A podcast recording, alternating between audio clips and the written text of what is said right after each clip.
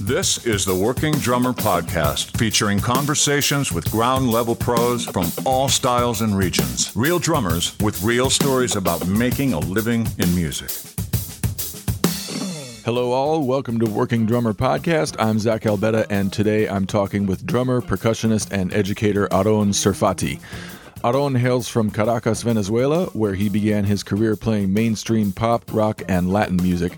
In his mid 20s, he moved to Los Angeles to study jazz at the California Institute of the Arts.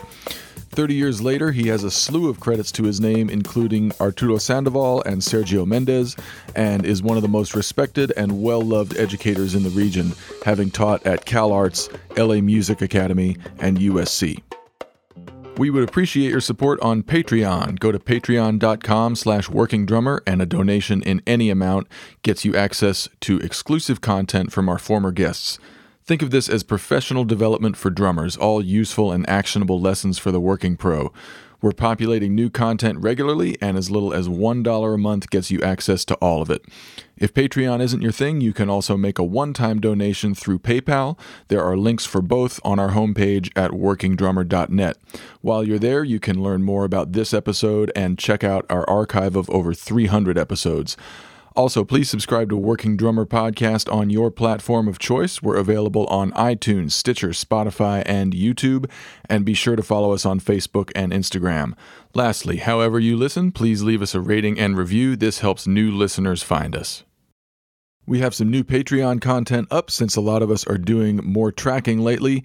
We've been having some of our guests talk about a specific song they've tracked drums for and all the technical and creative aspects of that recording process.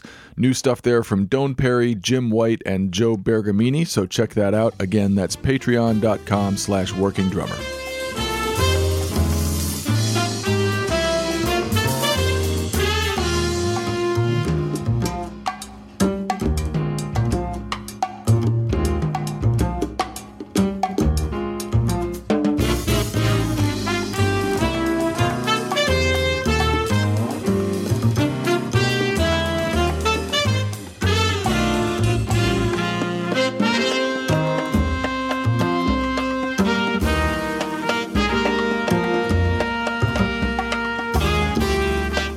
So, Aaron, of course, has tons of experience as a performer, both on drum set and percussion, live and in the studio, but he also has built quite a legacy as an educator, having taught for over two decades at three of the most prestigious music programs in Southern California.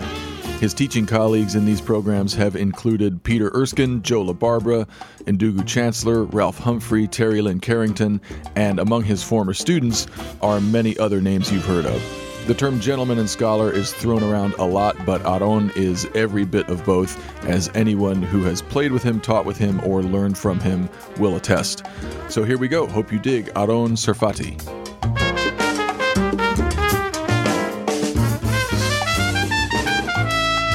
my view list on Reverb, it's all preamps and microphones, and and a couple of mic stands. Yeah, me too. Same.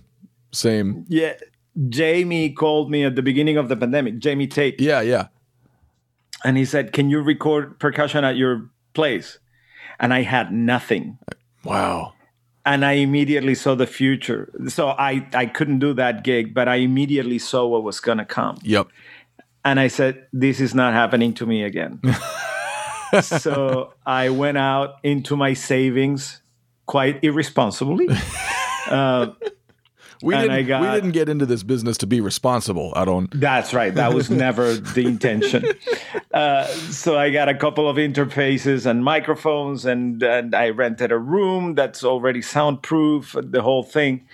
So, and then I started doing that's what saved me. I, I use it as an office. You know, I treat it as an office. I go yeah. there during the day. I practice, I record, I experiment. You know, I have my drum set set up. All I have to do is turn the light on. Right. And I'm ready to record. And I have all my percussion, congas, timbales, bongo, pandero, surdo, yeah, calabash, yeah. cajon, everything in there. Oh, that's so great. So, so, you said you said you like rented you rented a space or you are renting a space that was like already yes. soundproofed? Yeah, it's one of those drummer buildings. Third Encore has, yeah. But this particular um, building is mostly producers because the rooms are not huge, and there's a couple of bands, but the bands are out in the front of the thing, and you can't you can barely hear them. Cool. And if I record, you know, if I record at 10 in the morning, everybody's asleep. Everybody else is asleep. So I got the room for myself. That's great. So it's like a it's a lockout space basically. Yeah, it's a lockout. Yeah, and I have I bought a new computer for it for it, uh, monitor, you know, the whole thing. Yeah. That I have, uh, and because USC never stopped uh, during the during the year we were teaching remotely, I went out and got a camera switcher and uh, four cameras. So I'm, I'm, I'm sure I'm uh. I'm sure Erskine got you set up with all the little gadgets and toys you you Oh, oh, he, has got six cameras. No, he he, he beat me. He, he got of me. beat. course he did. Of course he did. Um, so you said like you know when when uh, Jamie asked you about that, it, you thought like this is not going to happen to me again. W- Yes. What do you mean again? Like were you were you previously in a spot where uh, or I mean I think a lot of us were kind of in a situation before the pandemic where we just had no way to record remotely. Yeah, we didn't need to. We could always go into a studio because I had I, the few times that I was asked to do that before. Um, I went to Jimmy Brownlee's because Jimmy had his studio at his house and he gets incredible sounds. So I said, you know, I, I would say, Jimmy, are you free tomorrow? Are you free day after? And if he wasn't free, then I had another uh, former student of mine, not that Jimmy was. This this guy, uh, Sam Bronner, he has a studio called uh, Blue Dream Studios, and that's actually where I recorded my second album. Uh, and I would call Sam, and if he had a couple of hours, I would just go there and do the thing remotely. But once all those options were not available, and Jamie called, he was like, ah, crap. Okay, this is not happening again. Yeah. This is not going to happen to me again, meaning at one and done. I mean, Right. that happened to me one time. I had to say no. Yep. I see. No more. So yeah, the next time this comes around, I'm gonna be ready. Yeah, Yeah. exactly. Cool. Exactly. Um, so uh, in terms of like the um, I, I think the pandemic just accelerated like where it was going anyway. I think the ability to record remotely. Uh, that's that's where this was all heading anyway. Like it had been in the back of my mind, it had been in the back of your mind, just like year For after sure. year. Like we got to get this shit going. I got to learn this shit. I got to buy a couple Yeah. mics. Uh, you know, um, so like n- now that uh, you've gotten this going, um, how how much of your time do you see it, uh, you know, taking up? How much of your income? How much of your work do you see that room and that ability uh, accounting for in in the coming years? Uh, I think I'm gonna start spending more and more time. Uh, like I said, because USC never stopped uh, the semester, we kept teaching. I spent a fair amount of time in that room, you know, with cameras and all that. But I was also experimenting. So when, if and when bigger calls come around, then I'm ready. I did a couple of albums uh, I'm, I was just working on uh, an album for Jose Marino. Jose Marino was uh, is a bass player from Brazil, whom I owe an eternal debt of gratitude because when I got here, my Brazilian playing was pretty good, but I had a gig every Thursday night with him, mm-hmm. and he started tweaking. He's like, "No, this doesn't sound authentic enough. why are you doing this? Uh-huh. And why don't you change the cymbal here? And what what are you doing with the cross stick? Are you paying attention to the guitar? Th- Right. Those kinds of." Yeah, So he called me up. He's trying to put out a new album. He's 83, 84. Wow. So he's he's making a new album. So he called me up and I did some a bunch of uh, uh, I did on one track I did just drums and percussion for him. And uh, I did uh, a couple of other things uh, with drum set and percussion. Funny enough, I'm getting a better percussion sound that I, I'm still tweaking the the drum set. Aren't, aren't we all? sound- Yeah, there's a sound I hear in my head, and I haven't been able to reproduce it yet. Hmm, yeah. I don't know. Uh, there's there's a tune. There's a Kansas album from the, the I think maybe early '80s, maybe late '70s, uh, and there's a tune in there called "Relentless," Mhm. and that is the that is my favorite bass drum sound Oh wow. In history, and I can't replicate it. so it's it's it's annoying me a little bit. Uh, yeah, I know. I know the feeling. I've I've gone after a couple of my favorite drum sounds in here, and uh, you know, sometimes I've kind of gotten in the ballpark. Uh, sometimes I've not really gotten close. Um, Yeah. But like, if you get in the ballpark, it's kind of encouraging. You're like, oh, Yes. that's, I kind of see how it's done. Okay, but then if if you if you completely miss the mark. A lot of times it'll lead me to just something different that's also cool Exactly. you know so That's you- also great, you yeah. kind of get that out of it um, it was. I, I wasn't expecting you to name a, a kansas record uh, when you, yeah. Oh no, I'm a rocker at heart. My my very first influences were Ian Paice Hmm. and Phil Ehart and uh, Bun E. Carlos. oh yeah yeah Rick sure and uh, um, Alan White with Yes. Uh, Bill Bruford with Genesis back in the you know the- Right. the, the Bruford years. Uh, who else?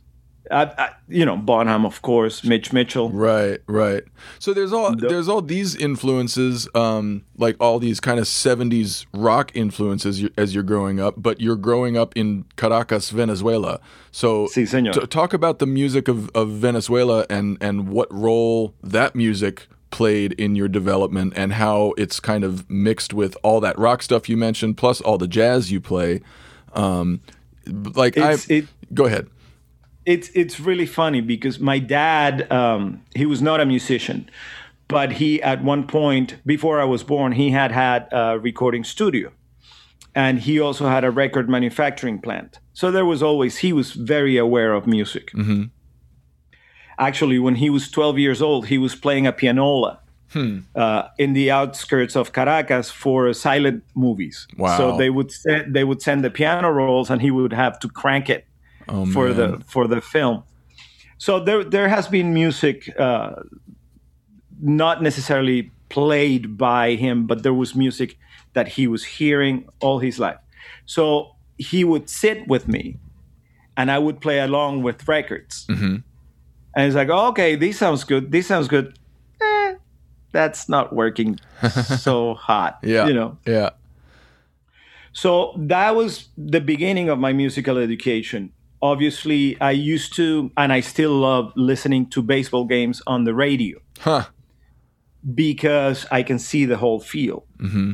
in my head. Mm-hmm. If you watch it on TV, you're at the at the mercy of the director. right Whereas if you have a good announcer, you know you can see the whole field. yeah I loved listening to Vince Scully. Uh-huh. And you know and and there were some uh, in venezuela there was this guy named delio amado leon. And he would uh, he he was the the announcer for my favorite team. So i would listen to them. And it, it was usually on radio stations that played salsa the whole day. Yeah yeah. Salsa and merengue. So in between innings, they would play a little bit of uh, Hector Lavoe or Celia Cruz or Yeah. Tito Puente, things like that. And I was also listening to the radio stations there that had everything. The we, you know, you would listen to Miriam Makeba and next Frank Sinatra, and right after that, Earth, Wind and Fire. mm-hmm So it was it was before the formatting of the radios became a thing. right right So it was basically a free for all. And also, you know, in Venezuela, the Afro Venezuelan uh, uh, uh, essence of the music is still very popular. Right. And I mean, there is a strong folk tradition specific to Venezuela, correct? Oh yeah, the, we have uh, depending on where you are. If you are close to the coast, you have more African influence, and if you are uh, in the middle, closer to the plains, uh, in countryside, basically, there's more joropo and you know there's more Spanish influenced music. Mm-hmm, mm-hmm. So, but they're, um, I think, because they they have been preserved so well, they haven't mixed with jazz or other influences. Mm-hmm. Uh, they are not they are not as popular. Right. In the late 60s, Aldemaro Romero, who was actually a friend of my dad's, a great piano player from Venezuela, created, he wanted to kind of jump on the one bandwagon of the bossa nova thing. Right. And he created something called Onda Nueva, New Wave, which was kind of jazz harmonies, but based on Venezuelan rhythms. Mm and uh, it's quite interesting and the the fever of it was from like 69 to 73 74 mm-hmm. and then it kind of faded away and okay so let me stop you like when when you talk about venezuelan rhythms um, Uh-huh. if if I think about Afro-Cuban music, I think of the clave. If I think Yes. if I think about Brazilian music, I think of partido alto. Yes Right? Those are just kind of the the the rhythms that those styles, generally speaking, are sort of built around. So Yes. w- what what is that for Venezuelan music? it's three and two it, it's always three and two so you have um, for example you have ka un ah un ah un ah un ah un ah un ah un ah un ah un un, right Uh-huh, yeah. so you have the three and the two but these one there are there are certain things in Venezuela where you hear the two displays. Right. Ah ah ah ah ah ah ah ah. One two three. One two three. Ah ah ah ah. Yeah ah, yeah yeah. Ah, ah. So it's kind of an Elvin Jones thing. Yeah. The way he played the the way he played the jazz waltz. Right. He would do one, two, three, one, and two, three, one, and two, three, that kind of thing. Mm-hmm. So So like that's different vari- Yes. different variations on the concept of two against three. yeah, it's it's moving it Yeah. a little bit. Okay, you know? cool, cool. that's for the joropo and then for the afro venezuelan stuff it's it's a little bit like the brazilian thing which means it's not necessarily a clave but it me it's it's it lives in that crack which isn't 16th notes or triplets Right, right. it's kind of that that middle it has its its own foggy. swing, own swing unto itself. yes Yeah. Yeah. So all these things are happening at the same time. And then I discovered there was an album by Oscar Peterson and Milt Jackson called Reunion Blues. Yeah. And it was uh, it was Louis Hayes and Ray Brown. shit. Yeah. Louis So- Hayes. Louis Hayes is a kind of a sleeper of a drummer. Like he's not one of the household names like Tony or Elvin or Max Roach or whatever. Yeah. But every time you hear Louis Hayes play, I think he did a bunch of records with uh, um, uh, Horace Silver too, didn't he? Uh, he he was the uh, the drummer with uh, Cannonball Okay. Adderley Yeah, yeah. with Joe Zawinul. Uh, when Joe Zawinul was playing piano with can- with Cannonball. right, right. Louis, I mean, God Almighty, he swings so hard. So that was one of the albums that I would play for my dad, and he would say, Mm-mm, "That's not happening." so, So uh, he just and I actually stole it from a from a friend of mine's dad. He didn't heard, want. her dad, yeah, her dad had that album, and I heard it, and I fell in love with it. oh wow. And then I, I just kept it. So your your dad didn't want you to play jazz? No, he didn't like the way I played jazz. Oh. He's like, no, that's not matching. That's that doesn't sound good. That uh. that's and to this day, to this day, 41 years after he passed away, I still hear his voice. Eh, that's eh, maybe not. you gotta work on this one a little harder. That's why I'm here. Yeah. That's why I'm here. I moved here to learn to play jazz correctly, so I could, so I would stop hearing that to voice. to appease your father. Wow. Yes, pretty much. pretty much. Oh man, did it did it ever work? Did he get to a point where before he passed where he was like, "You're No, no, shit." no, no, no. He he passed two days after I turned 17. Oh wow. Okay. So I, you know, I wasn't even a professional musician yet. Right. Right. I, because I started late. I started at 15. Mm-hmm. you started playing my- at 15. Yes, my first drum set, my first lesson was when I was 15. Wow. Yeah. So moving to uh, L.A. came some some years after he died. Oh yeah, uh, tons of years. Uh, I don't think I would have moved here had he been alive, because he was, you know, he was very um, militant about staying in Venezuela. He was he went to prison fighting uh, a dictatorship Wow. because he he he was op- opposed to the dictatorship, so he was a political prisoner. Wow.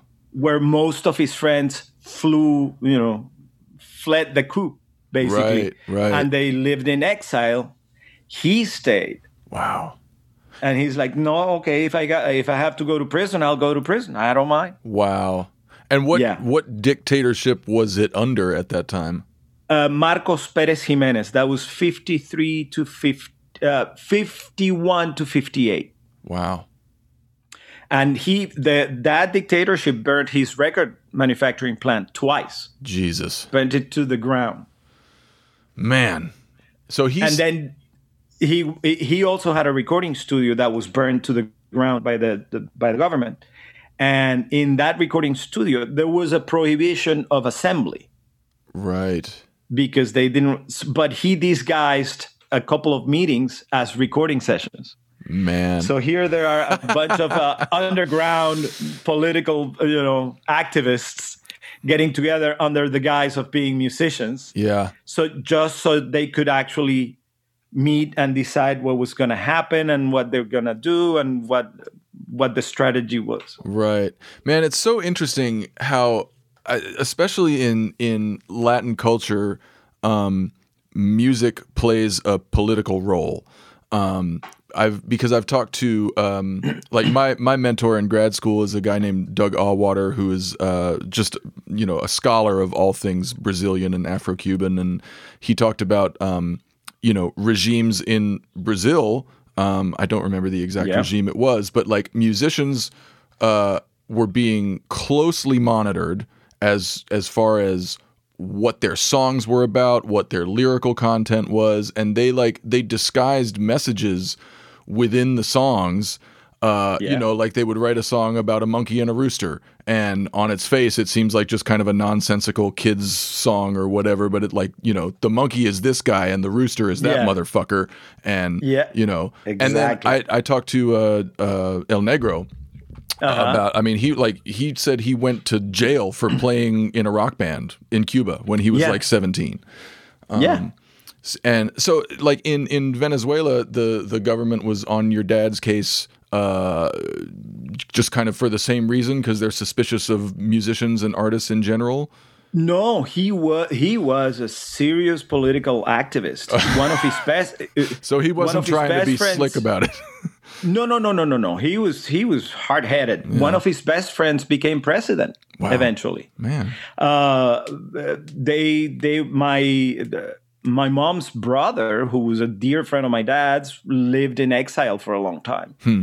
Uh, it was it was they, they were all politically engaged. They were all Democrats. They believed in democracy, and that's what they were fighting for. The the the uh, the music business was his business, but he wasn't um, he wasn't writing music or anything like that. right right but he was he was in it he was kind of associated with these Oh, yeah. people and yeah Oh yeah, yeah. So, how did that inform? Um, I mean, he he seemed kind of hard headed in all ways, but uh, but also hard headed about music and about his musical Yeah. musical taste. So, like, how did Yeah. that how did that um, affect your development as a musician? Well, there was a lot of music around the house all the time, and he I, and he would tell you, "I can't sing for anything. I can't say I you know if if it's between saving my life and singing, I'll you know I'll say my prayers and I'm out." but he knew, and sometimes we would be in the car, and we would be listening to opera or we would be listening to some kind of tropical music some you know uh the uh what was his name Whoa, Felipe Pirela.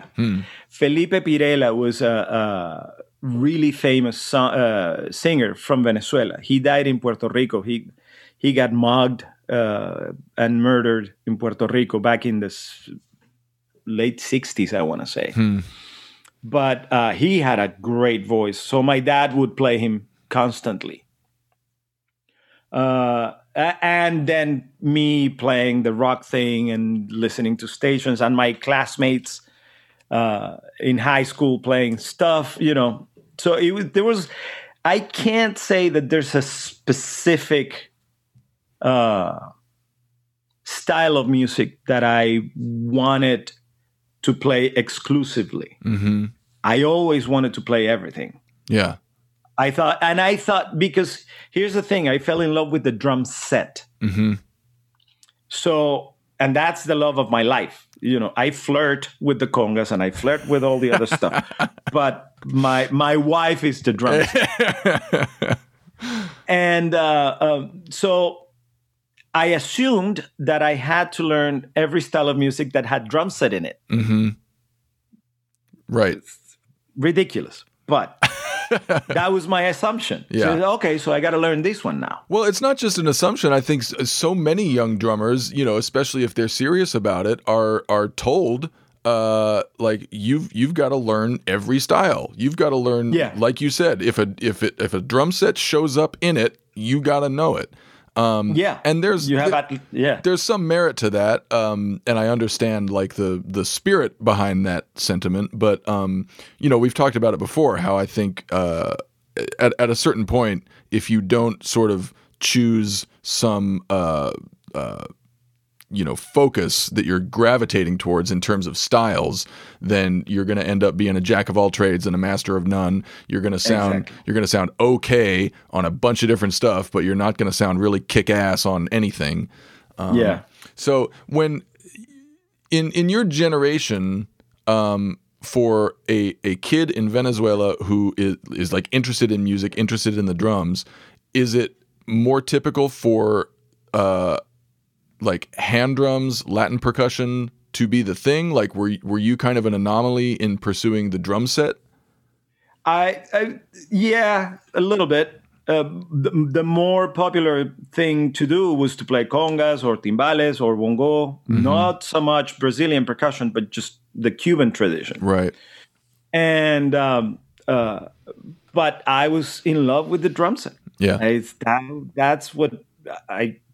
That's what I wanted to play. That's what I wanted to to practice all the time. Wow. So it, it was not necessarily an anomaly, but I was in the minority Right. Right. for sure. And then the, at, at the time I started um, playing drums, I actually uh, I was self taught. I took one lesson with a cousin of mine. She had a rock band and she played guitar and she played bass and she also had a little uh, basic um, knowledge of the drums. So that was my first lesson. Hmm. And then I just took it just took off from there. Yeah. But uh, at this time, this is 1970, 78, 1978. Uh, the El Sistema was going on. Which is what? The the all the orchestra thing, the the symph- symphony orchestra, the youth symphony orchestra. Oh, right, right, right. Yeah, okay. That's when it was starting. It started in 1974, so it was still in its infancy. Mm-hmm. And I think, uh, if I recall correctly, I took one lesson with an American percussionist that was brought in. I can't remember his name, but he they were brought in to teach and play in the orchestras to raise the level of the orchestra and also teach the kids. Mm-hmm.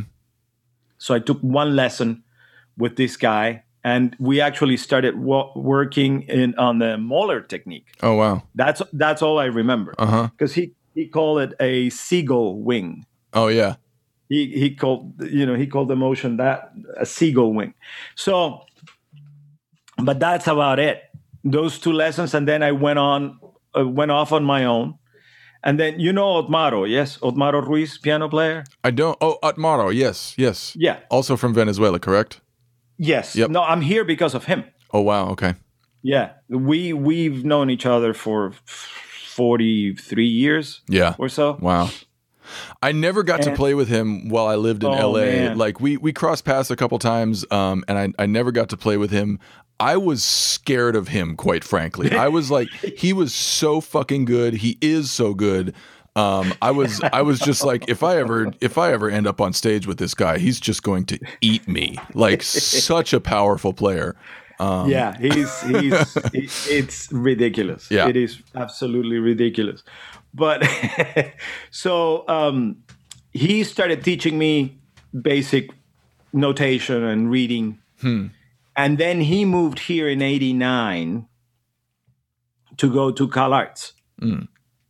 and then he started calling me. He would call me on a Sunday night. It's like you have to be here. You have to be here. This is the school for you.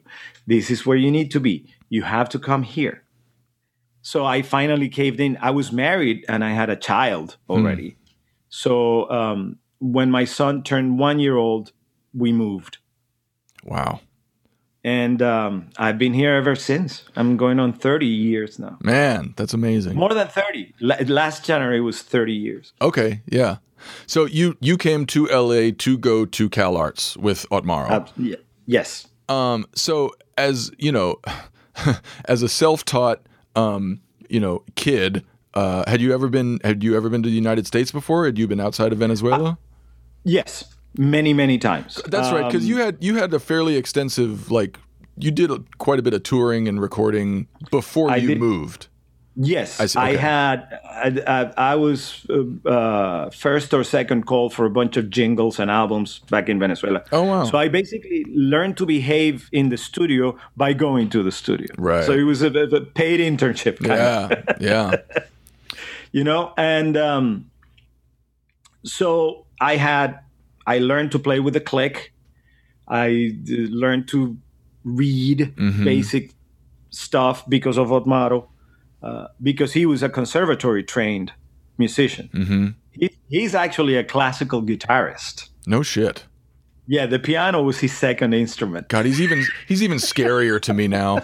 I know, it's insane.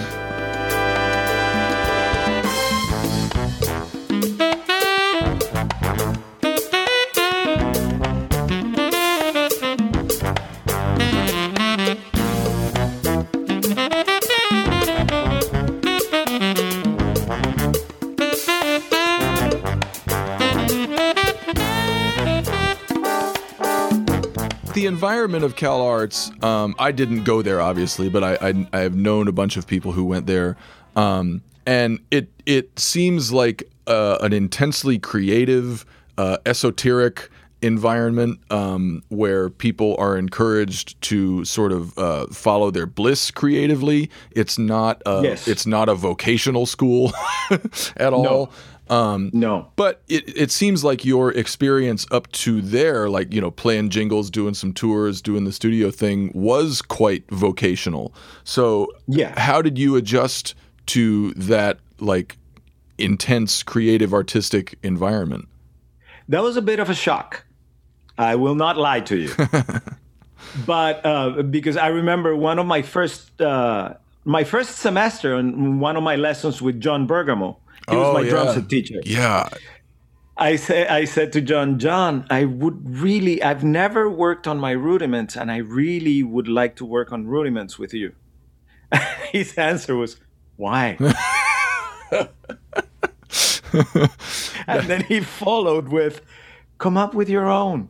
Yeah. It's like, no, Yeah. that's not what I want." And I like I have never met John Bergamo, but like I've I've read some stuff that he's written and I've played some pieces of his. Like I know a little bit about him, and he that that's just the perfect answer because he just seems Yeah. like this kind of hippie drum Yoda. Uh, it's like do or do not. Fuck the rudiments. Do you? That's. Like- Do you? Exactly. That was the whole message. He did. I could not stop laughing for the whole lesson. He looked at me and he said, Look, it's seven against five. Oh, God. He did seven against five with his eyebrows. Come on. Zach, I kid you not. I kid, I swear. It's like, John, what? How? man. Why? Yeah. But he was that guy. He was exploring, he was thinking rhythm all the time. It didn't matter if it was a rudiment or not a rudiment, I, it was irrelevant. Mm-hmm. As long as it was some kind of rhythm, he was all in. Wow. He, he was quite a character. So, how did you apply that to like what you had already done? Like, what goals did you have, or what goals did you develop while you were at Cal Arts? Because like you've you've had this sort of vocational career up till there, and and so what path did Cal Arts and Bergamo then put you on?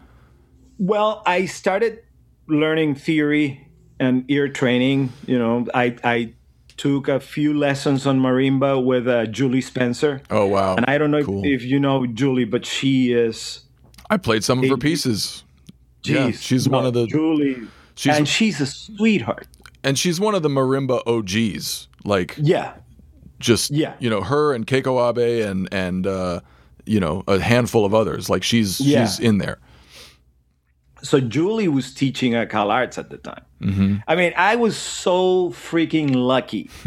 and all these guys kept giving me information, kept, kept giving me information. It's like, no, no, check this out and try this. And, you know, now we're going to listen to Art Ensemble of Chicago. And now we're going to listen to Mariah Carey. What? like, uh, okay, sure. Right. But, um, Gerald Wilson was my jazz history teacher. Wow. Yeah, it, it, it was insane, insane. Yeah. And then uh, I studied with Tootie Heath uh-huh. also, and I uh, we just worked on my cymbal and feathering. Uh-huh. He was very very militant with the feathering, and um, he was going out on tour, and he would not tell us. He would just book a sub for the lessons. So one time I show up for my lesson and it's Billy Higgins. it's like, wait, what? okay. And I, I, and it was funny because my lesson with Billy was incredible. Not on the technical side, but on the um, on the uh, philosophical side. Mm-hmm. He said, uh, I came in and I was totally depressed. It's like I can't make this thing swing. I can't. I I don't know what's wrong with me, but when I play the damn cymbal, it doesn't swing. Like, what do you mean swing? Well, I don't sound like, you know, you or Tootie or, yeah. So what? Where are you from? I'm from Venezuela. Okay, play me a Venezuelan rhythm. So I played a little bit of joropo, and then he started swinging on top of it. Hmm. And it's like, yeah, that's fine. if you don't bring who you are, if you don't bring anything to the music, you're doing a disservice to the music. Hmm. You have to bring who you are. like, oh, okay. So fast forward a couple of years, I was li- I was studying with Peter Erskine. Not at Cal Arts. This is I'm done with Cal Arts, um, and I'm taking a lesson with Peter. And I was in my head, and he's like, yeah, you know what? I realized that my jazz playing is like my English speaking. It doesn't matter how well I do the language thing, mm-hmm. I will always have an accent. Mm-hmm. And he lifts his head from the computer. He's like, Yeah, but does that stop you from having a conversation? Yeah. Like, okay. Right. So I got the same message twice. Yeah. I got it now. Yeah. I got it. That's that's such a a great uh, lesson, not just about jazz, but just like about any playing. Um, yeah, about music in general. Yeah, yeah. If you know, trying, you know, don't don't try to don't try to shed your accent. Like, make it part of how you communicate.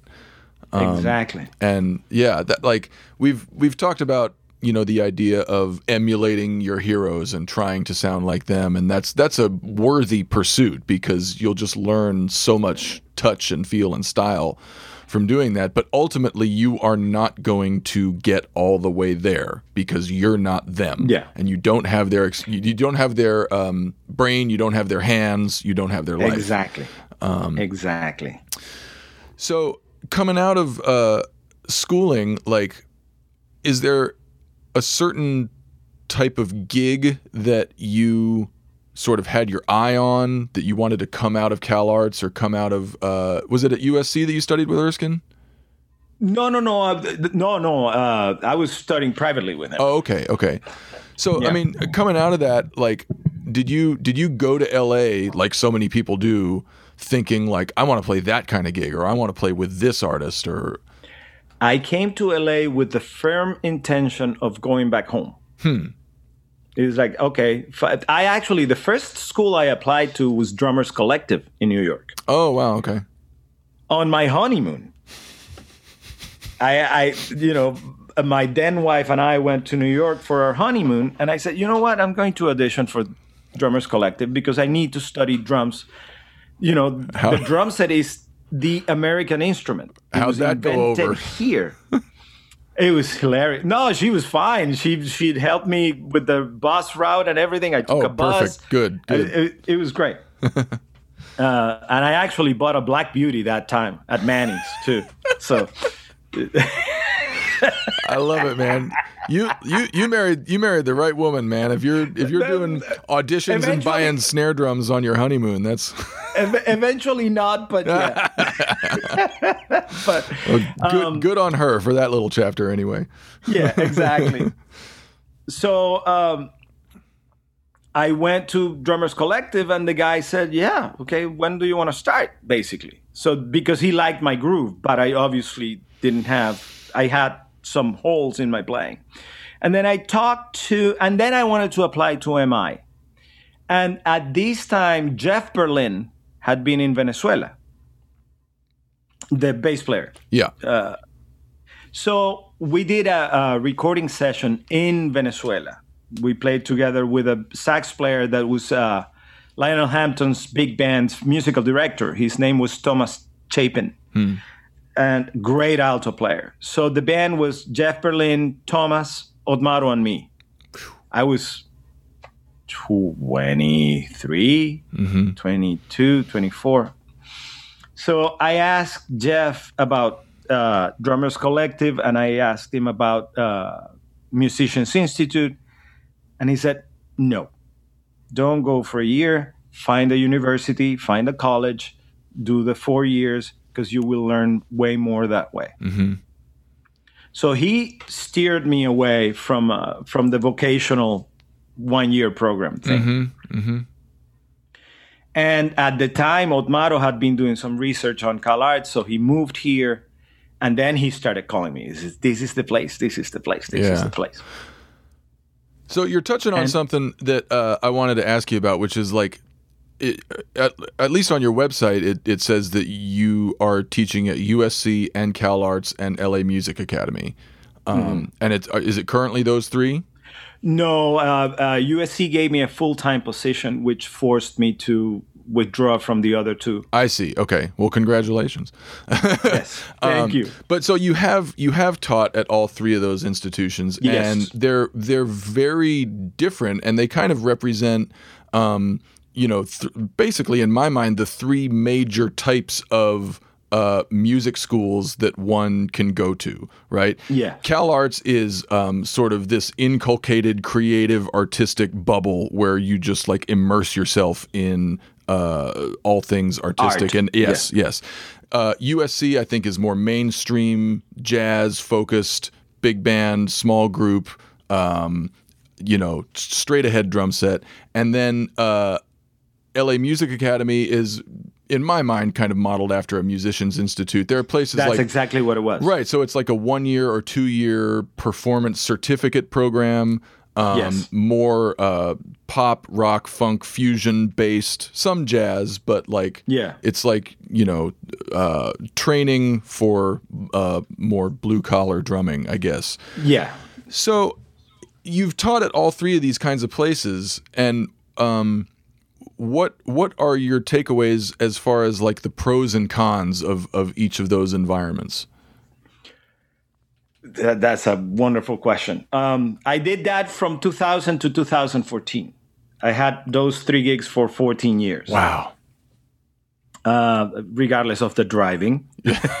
Jesus. But you know what? Uh, I had the privilege of seeing some of the best uh, drummers that we're still listening to by being in all those three places at once.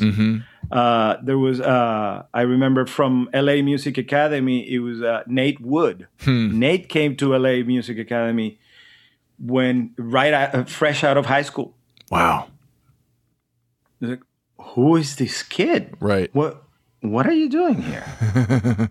Why are you here? So anyway, um, he he did uh, six months, the six difficult months on the drum set program, and then he did the six difficult months on the bass program, Man. and then he went to CalArts and finished his BA in three years. He's a freak. and and Kneebody, his band, came out of CalArts. They were all at CalArts together. okay, that makes sense. Yeah. So I got to see Nate. I got to see Sean Horton. Yeah.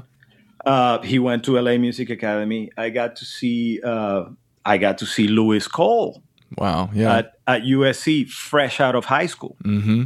It's like, what? Yeah. Excuse me? Right. uh, uh, Ryan Shaw, Jake Reed, uh, Ryan McDermott. I mean, all these kids are playing. Ben Rose is writing and playing with a bunch of people. Sam Brunner owns a studio. I mean, all these guys, I was privileged to see them um, grow up, you know? Mm-hmm. Whether it was one year, uh, Stefan Emig, who's killing it in Germany. Oh, He's wow. Everywhere in Germany. And also, uh, uh, uh, Gene Gene Coye went to Cal Arts. Gene? Coye was a and CalArts. Tina. Um, T- Tina Raymond. yes, thank you. Tina Raymond. Um, she did. She auditioned for the master's program at USC. Mm-hmm. And uh, Alan Pasqua and I were doing auditions. And I kid you not, I'm not exaggerating. Four bars into, we looked at each other. Okay, she's in. Four bars. Yeah. It's like, yeah, yeah, fine. Yep, But the thing is, she she ended up going to CalArts and studying with Joe LaBarbera. that's right. That's right. So I it didn't matter to me. I told her I, I don't care. Do you take you wherever you go, I'll be able to witness. Right. Yeah. Yeah. So, so I'm fine with that. Yeah. So Now she's she's the head of the jazz program at Cal State Northridge. that's oh, she's at Cal State Northridge. Yeah, she's the head of the jazz program. That's insane. I didn't know that. Yeah. I knew Yeah, like a, a few years ago she was like head of percussion at somewhere in Pasadena. Was it Pasadena City College or No, it was uh, L.A. City College. Okay. Okay. LACC. so no, no, she's, like she's in the chair that that John um uh trumpet player Daversa. John Daversa Yes. used to run and now Tina runs that program.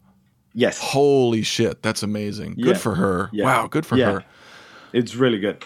Um, I one of the first interviews. She was one of the first people I interviewed for this podcast. Um, oh, that's awesome. and we didn't have a lot of time. Like it was only maybe thirty five minutes or something. Um, but I man, I should circle back with her because Yeah. it'd be great to talk to her again. It would be, yeah, she's awesome. Uh, there's a, a percussionist, a classical percussionist at USC, Lauren Kosty. I know her. I've inter- interviewed her as well. She lives in London. She lives in London, and she was playing congas in my Latin band at, at USC. So I have I have seen all these kids grow up and become forces in the music industry, developing their instrument, developing my instrument. Mm-hmm. It's the the most the the highest of highs is giving them an idea and watch them run with it, turning it on its head Yeah. and throwing it back at you where you're like, What? you you did what? Yeah. It's yeah. it's incredible. I- It's- my- that's the highest high My teacher for me anyway. My teacher Doug Auwarter tells a, a great story about um, so Danny Carey, the drummer from Tool, grew Yes. up grew up in Kansas City. Um, and uh, so you know, Doug has been teaching at all levels uh, in Kansas City for like 40 years, and Danny Carey was one of his students at, I believe, at University of Wow. Missouri, Kansas City, where I went. And Doug tells these stories about like you know they were going through all the Brazilian stuff. So he would teach, you know, one week he would show Danny, you know, like the Partido Alto, and the next week Danny would come in with like partido alto right hand lead, left hand lead, partido alto in seven, partido alto like and Doug was just like, Man, get out of here. You're Yeah. Darren Pfeiffer. Uh, I don't know if you know Darren. I don't think I he do. Was, he was the drummer in the Hollywood Undead Okay. uh, for a while, and he has the Pfeiffer Drum Company now. He Mm-hmm. went to CalArts. He had a bass drum, snare drum on the other foot, and turntables, and it's like, Yeah.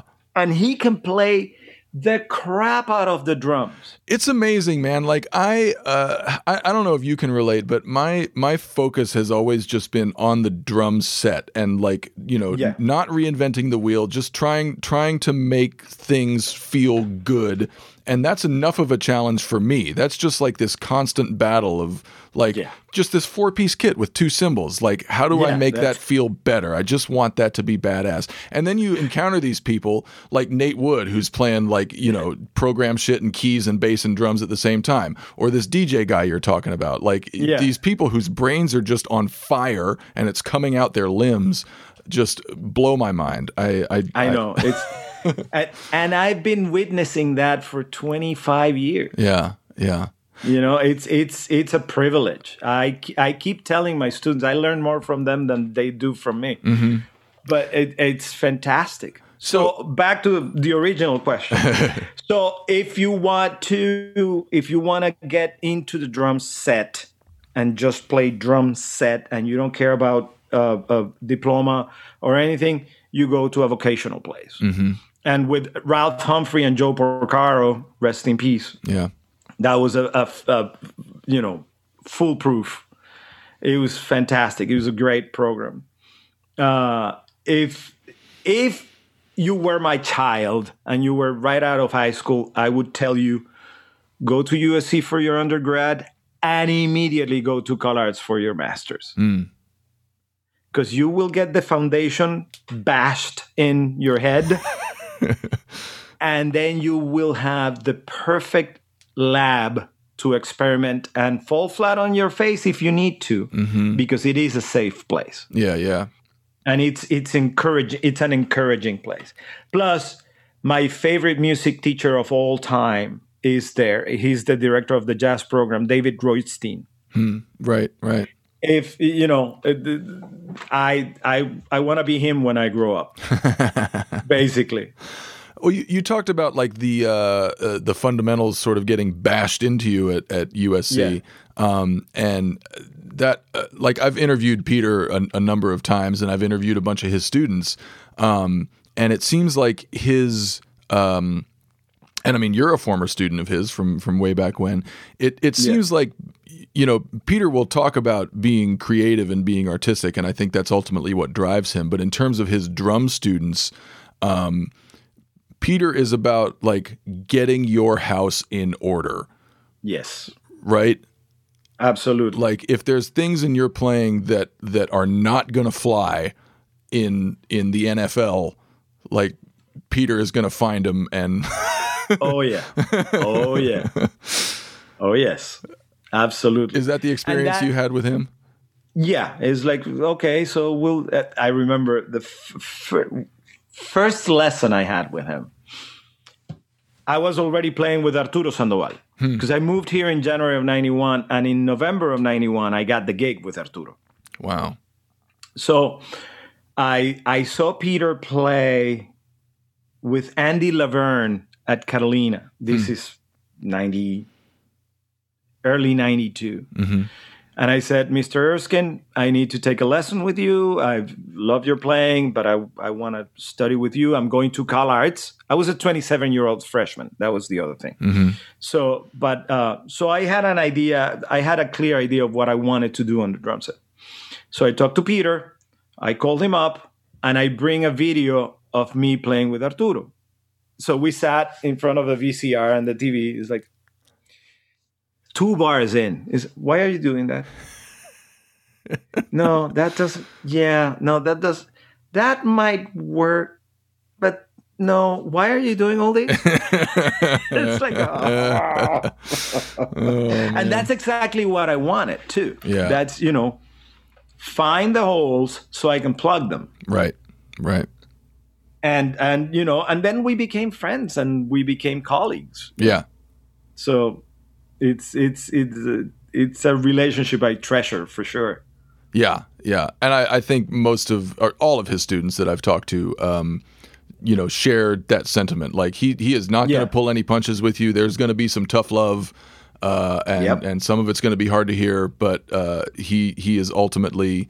Um, you know, I mean, he he cares deeply about his students. He's he's not going to spare Yes. just because he's not going to spare your feelings doesn't mean that uh, he is not just ride or die with his students. Yeah, exactly. Yeah. No, no, no, and and he he cares a lot about his students. Yeah. That's that's the bottom line. So he he tries to make sure that they're successful when they get out. Right.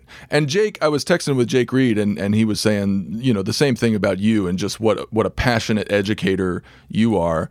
And in in terms of you know going back to this idea of these three different schools and these three different environments, um, do you do you change your approach, or did you change your approach depending on which building you were in, like which environment you were in, or was it more of a constant philosophy that was kind of It's I read somewhere that Alan Dawson said used to say, "I will teach you to play drums.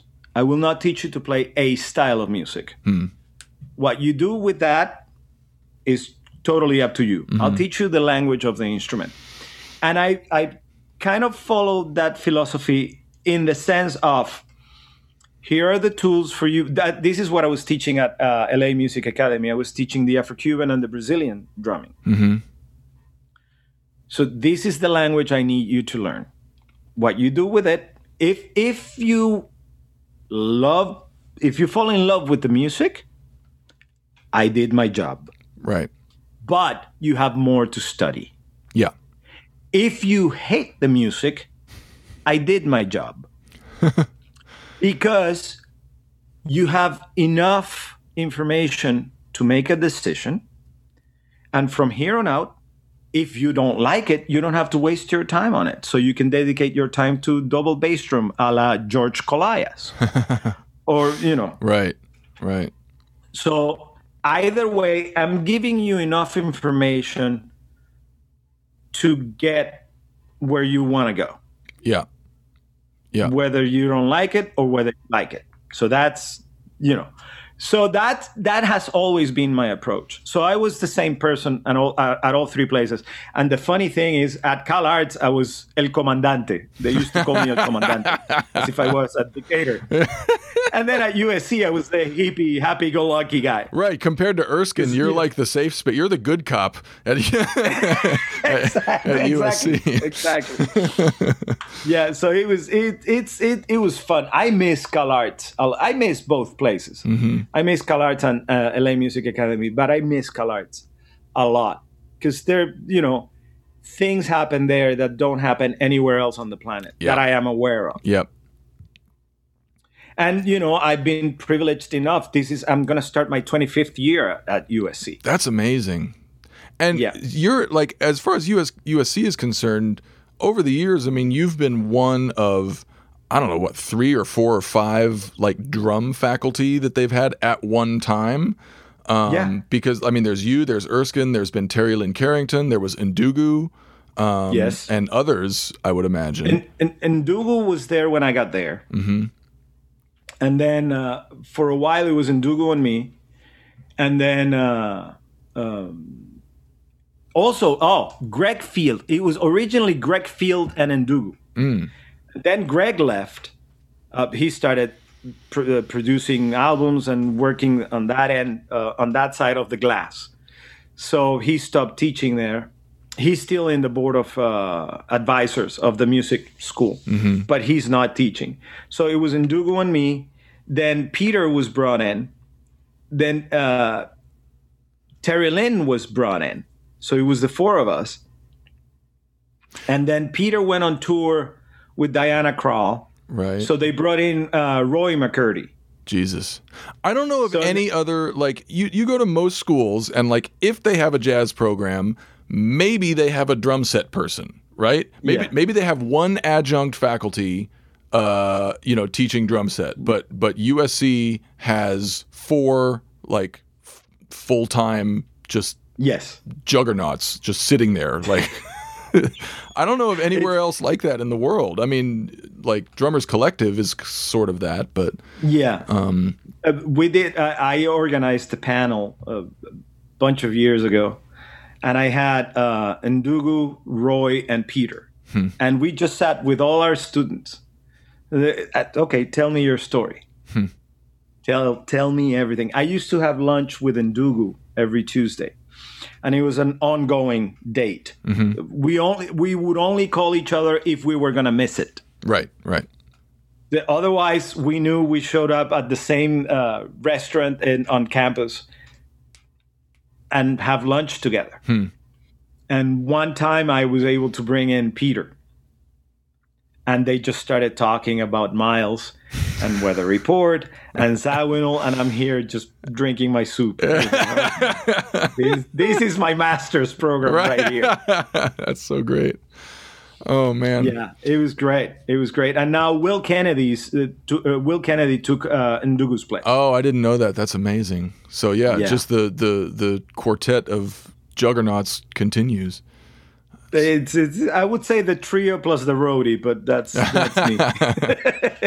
the, the trio plus the groupie. I'm the groupie. but yeah, Roy is still there. Um, Roy is 81. That's 82. amazing. He boxes three times a week, That I believe. Like I you- and and he runs every day. man. Un- He, unbelievable. he looks like you know he could be my younger brother. Right. It's I mean, you see pictures. You see pictures of him, and and it's it's like you know. I mean, he looks like he's in his fifties. Yeah, it's Uh. insane. Yeah, staying young. Yep. he, he teases us. He says, you know, I got to carry the drums. I got to stay strong to carry my drums. Well, I mean, he's not lying. He is No, he's not, not. lying. Like that's yeah. if if you're if you're not fortunate enough to uh, uh, you know hire cartage or or have a roadie, or if you just plain don't Yeah. want to, like Yeah, you, you exactly. gotta you gotta stay in shape.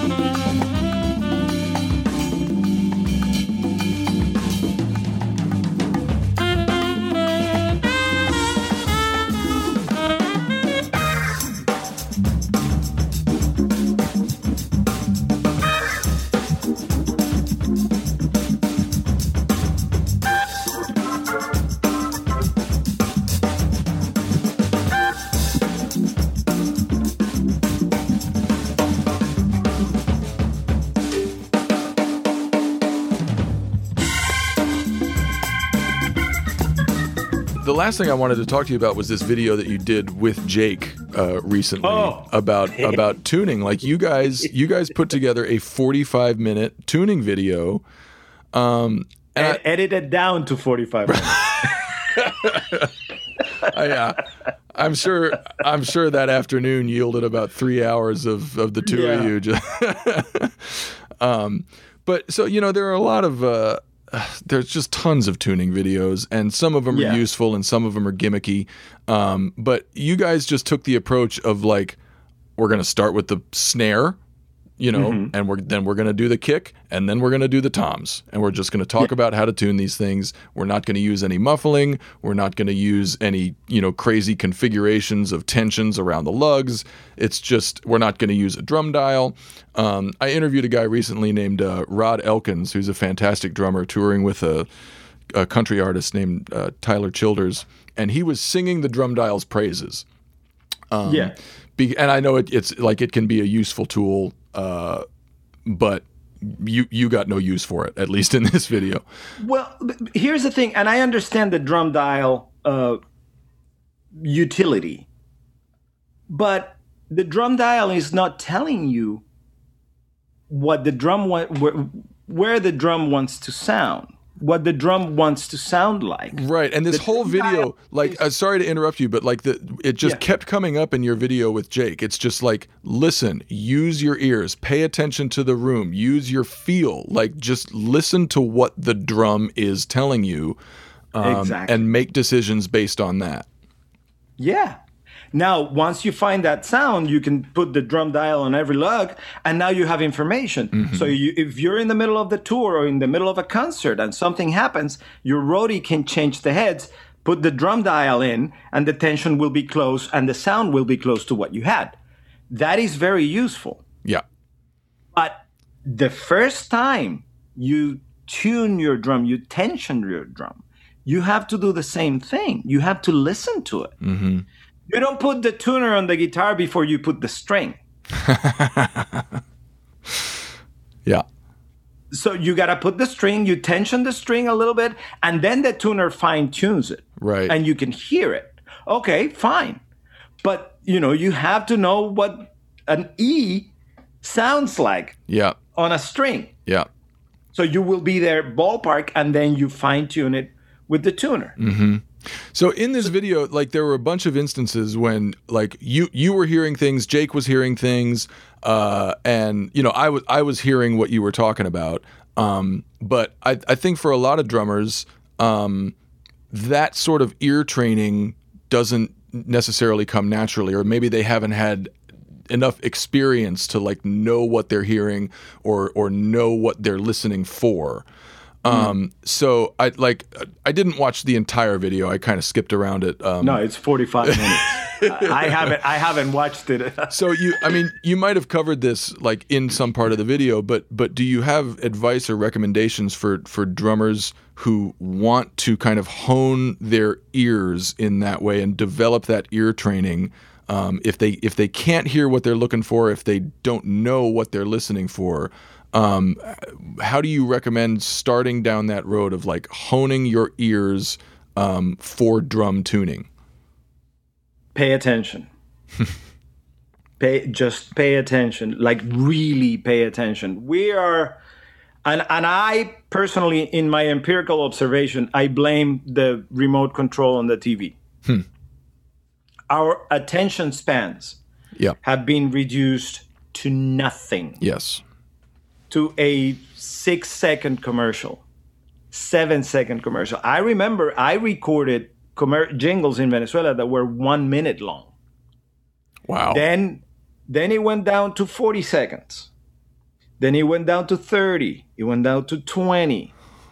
That, and then I moved here, and now there are commercials that are 12 seconds long. Yeah. If that. I mean, there's commercials If on that. YouTube that are five. Exactly. And then, you know, because everyone has the clicker. Right. or the skip ad. So we have been trained to not pay attention for a long period period of time. Mm-hmm. We have been trained to next, next, next, next. Oh, I just got killed on the video game. Okay, next life. So, hold on. What did you do? How did you get killed? Can you pay attention so you don't repeat the same mistake again? Yeah. Yeah. that kind of thing. We have been trained out of that. So sit with your drum. Get my my kids. They make fun of me at all times. Well, they're not kids anymore. But uh, if I got a new cymbal from Zildjian, a new specifically a new ride, I would be watching a baseball game, which I don't have to listen to because I'm watching the game, and start playing the cymbal and they would look at me and say, "What are you doing that?" And I would say, "You know, I'm trying to develop a relationship with this cymbal," and they would laugh at me. But it's not something you pull out of the bag and put it on a stand. Right. You have to get to know, you have to get to know the cymbal, how it reacts, what angle is best, what what where do you want to hit it, what kind of sounds do you get out of it. Yeah. Ndugu was big on that. Mm-hmm. Ndugu was huge on that. He always he always used three cymbals Right. Right. crash ride and a China, Yep. and his hi hat, of course. Mm-hmm. And he said, I can get seven different sounds out of each cymbal Yeah. because I that. I practice that. I get. I try to develop the knowledge of the instrument. So same same applies to drums. Yeah. Also, you know, uh, listen to drummers. What kind of sound do, uh, do you like Right. to listen to? Right. and then do some homework. We have Google. do some homework. What drums do you use? What drum heads do you use? Okay, so you use Ludwig and Aquarian. Okay, let me see. Okay, that's a beginning. So let me get a Ludwig drum. That's a Or great point. get- That's a great point because I think so many drummers, young drummers especially, just you know, they they want to be able to get X sound out of Y drum, exactly. right? Without really paying attention to like what does what is this drum good at? What does this drum want to do? What range does this drum like to be in? Um, and you know, Exactly. going back to what you were saying about just pay attention, like slow down and consider the information that the drum is throwing at you, whether it's on a single lug or the overall sound. Um, exactly. It's you have kids trying to tune a, a Questlove drum set to sound like Bonham. Right. What? You're just on the bass drum. You're 10 inches short, my friend. just on the bass drum. It's, you have to you have to keep all these things in perspective. Mm-hmm. You know, so and and he used coated Emperors, and you're using pinstripes. Right. Well, that ain't gonna work. Yeah. Yeah. so that's what I'm saying. That's what what I mean when I say pay attention. Mm-hmm. Know what you're trying to go for. Know which sounds you like. Okay, so this is the sound I like. I really like uh, um, Peter's sound. Okay, so these days he's using mostly a Bubinga, Tama Star Bubinga, Mm-hmm. with either coated ambassadors or uh, Fiberskyn diplomats. Mm-hmm. I mean, I know, I, you know, I know, Right. I hang out with him, so I know how to get that sound. If you're looking into Joe LaBarbera, he uses 60s and 70s Gretsch with Aquarian drum heads or calf, Mhm. depending on the occasion. Right. So now you know, and he tunes way up. Yep. He tunes almost as up as Max Roach tuned for sessions. Yeah. So, okay, now I have a starting point. Mm-hmm. But I'm not going to make my Vistalites, Bonham Vistalites, sound like Joe LaBarbera. Right. That not going to happen. Yeah. Yeah. So you have to keep these things into consideration. The other thing that uh, kind of surprised me a little bit about that video was how like not precious you are about heads. Like one of the first things I saw in the video was you turn that bass drum like head up and you put the head on it and you literally just sat on it and like bounced Yeah. up and down on the head to get it seated. Um and uh it just it it just struck me because I was like, you know, we're so like we're so nervous about our heads and is the t- are we going to stretch it out? Are we going to fuck it up? Or like, and you just like bounced up and down on this thing. And I think most drum heads are tougher than we give him credit Than for. we think. Yeah, absolutely. I got that from Simon Phillips. Really? Yeah, his first video, his first instructional video was Protocol. Mm-hmm. And he had a beautiful Tama Art Star, you know, 224s and whatnot.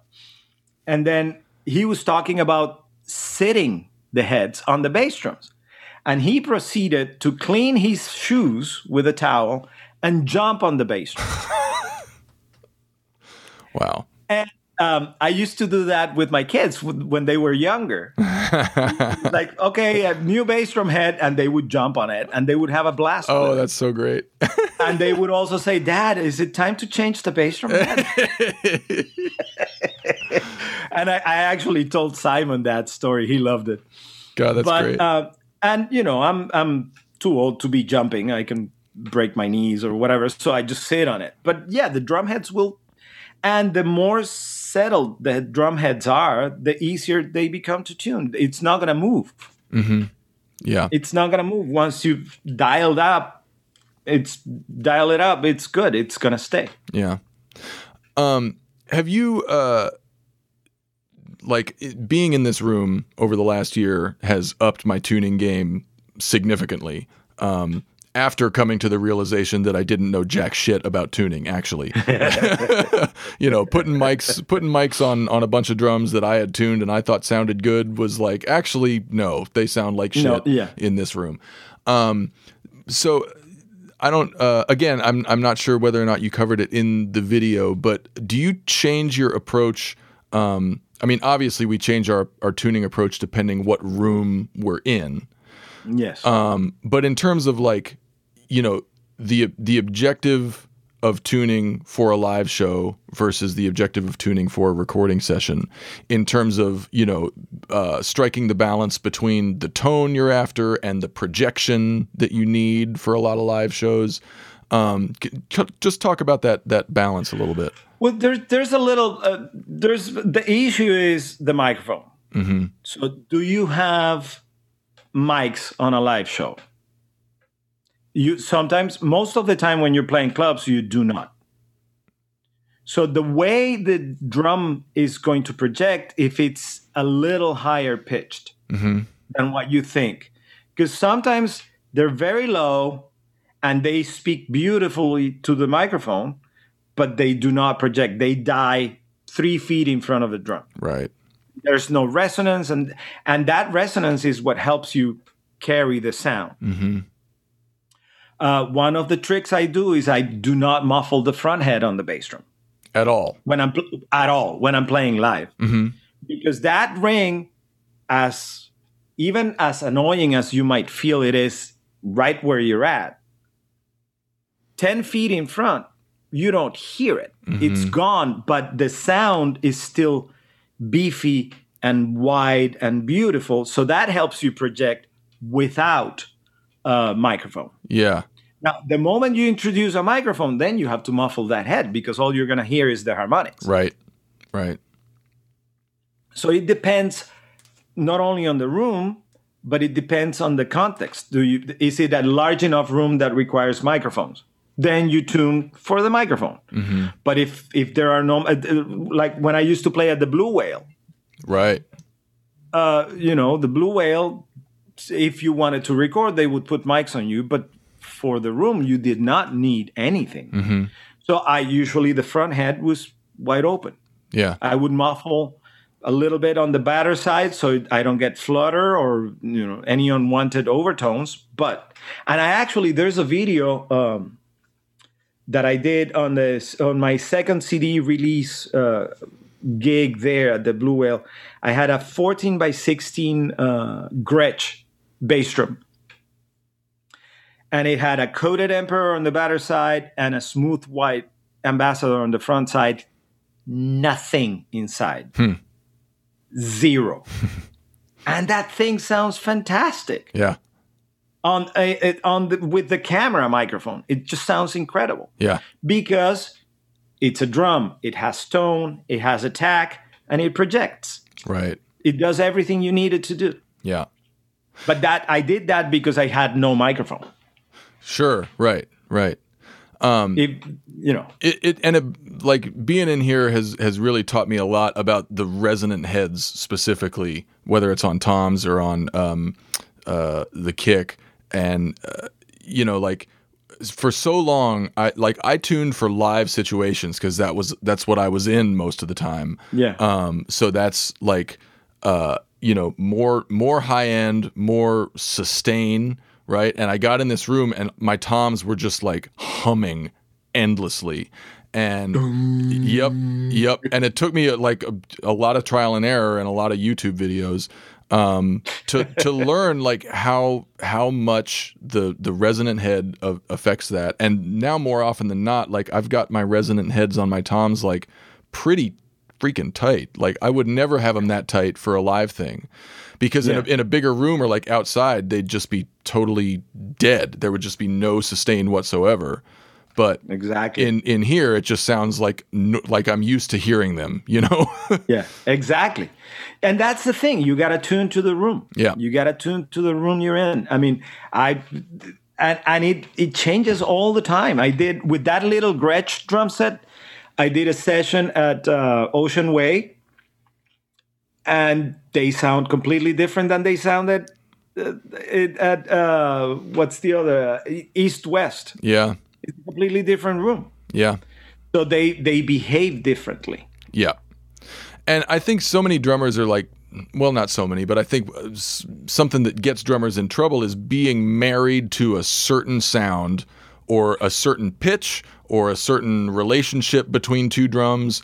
And, you know, if you get into a different room or even if the temperature changes in your room, uh you you know it doesn't work anymore and like you said just like. Yeah. slowing down and just paying attention to the drum paying attention to the room and being open to like other sounds other pitches shorter sustain longer sustain like what what wants to happen in this room Exactly. and if you just Exactly. go after what wants to happen and go along with that then you'll find great sounds Yeah, it's there was a classical conductor. His last name was Celibidache, and he was Romanian, I think, or Czechoslovakian, something like that. And he was famous for hating the recording studio. He would. There are like three albums with him, uh, maybe, because he never liked recording. He said, "You have to change the tempo according to the room." the tempo of the piece Yeah. according to the room you're in because some rooms have more reverb than others. Yeah. So then you start you, you have to slow down so you can have the the room be part of the concert. Mm, yeah. And then your presence the audience presence in that room changes the room again. So you have to keep all these things in mind. And obviously needless to say i'm not a classical music director or anything at all anything close to that but the process is the same. What kind of room are you in? So do you really want your floor tom re- uh, ringing for three and a half four seconds? Yeah. In a church? So you know just be mindful of your surroundings and tune accordingly. Yeah. Without obviously sac- without sacrificing what what you want to play. Right. Right. But but be mindful of these things. That's the video was mostly the process. More than the results you got to. It's the process. It's, Yeah. what is it that you want to do with this? Okay. So it's a it's a bit CalArtian in, in that, in that right. way. Yeah. You know it's the process. So what is it that you want to do? You want the floor tom to ring one and a half seconds. Okay perfect. Let's go for that. You want it to re- uh, resonate for seven seconds we'll try that too. Yeah. But it, the process is the same. You have to know what you want the drum to do and, but you have to listen to the drum on of, on what it wants to do. Right. You have to slow down, range- slow down, there's and pay attention. Exactly. There's no other way, unfortunately. Because it would be nice to just snap your fingers and be there. Yeah, no, but I don't think it's unfortunate because you know the the the drum set is just a, it's a living, breathing thing. It's temperamental. Uh, exactly. you know uh, but the more we get to know it the more we have like this this intimate relationship with it the better the results are going to be but exactly. like you said there's no shortcut the only way to, to develop that relationship and to develop your ears is to slow down pay attention trial and error like it takes time It does. It does. And I, you know, when I when I was naively enough, when I was in Venezuela, I just I want I started tuning my drums so they would sound like Steve Gadd's or Peters mm-hmm. on our recording. It's like that's stupid. I have no mics. I'm not in the same room. My drums are completely different. right but that was that's what started the quest hmm. it's like okay i have to find why i can't do this oh okay so there are 700 million vari- variables right yeah so i have back to square one Yep. Yep. Well, Aaron, it was it was so great to talk to you, man. It was great to see you. oh man Thank you very much for you. doing this, and and shout out to our our, our buddy Jake Reed for uh, for hooking us up. yes absolutely jake talk about a, a master He is killing it. He's winning the internet. He's playing just so beautifully. Uh, Yep. Like I, I'm, I, I'm really in awe of of everything that Jake is doing. He's he's Yeah, just it's- it's- doing everything at such a high level. It's really annoying. and I've told him. I've told him that. Yeah. No, he's great. I, I thank him for me, please. I'll thank him too. Yeah. For hooking us up. It's great to see you, man. It's uh, I I'm, I'm ho- I hope you're killing it down there. Man, you're uh, in Atlanta, yes? Yeah, yeah. Atlanta is treating us really well. It's been it's been really That's great, awesome. uh, and things are things are getting started back up here and there. Hopefully, they won't shut back down here for Christ's sake. But Oh God. um, but yeah, Atlanta's Atlanta's been a great move for us, and and uh, really a, a great a great move for me musically. That's awesome. It's great talking to you, Aaron. Be well. Man, thank you, Zach. Great to see you. There you go. Love that guy. Thanks to Aaron for that talk. You can see why he's a beloved and integral part of the LA drumming community. Check out that tuning video he did. That's on Jake Reed's YouTube channel. Lots of great info there, and those two together are really fun to watch. We hope to see you at the Music City Drum Show. That's this Saturday, August 7th in Nashville. Go to musiccitydrumshow.com for more details. Come check it out if you're in town. Next week, Matt Krause will be bringing you his interview with Joe McCarthy, drummer, educator, producer, Latin Grammy winner, and leader of the New York Afrobop Alliance Big Band. Lots to dig into there. Hope you check that out. Until then, stay safe, get vaxxed, and thanks for listening. Cheers.